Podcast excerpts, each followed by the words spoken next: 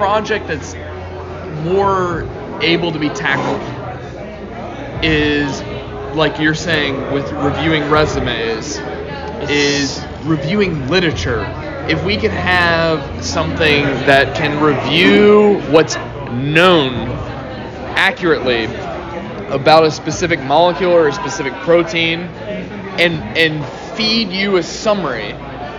of what's known about that that's i mean that's like and like you were saying earlier that's like 50% of what i do. I'd rather be doing experiments but i spend 50% of my time sifting through papers trying to figure out what's bullshit and what's not.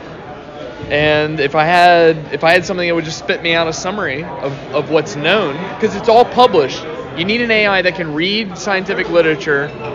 digest it and uh, give you give you a nice summary as a chemist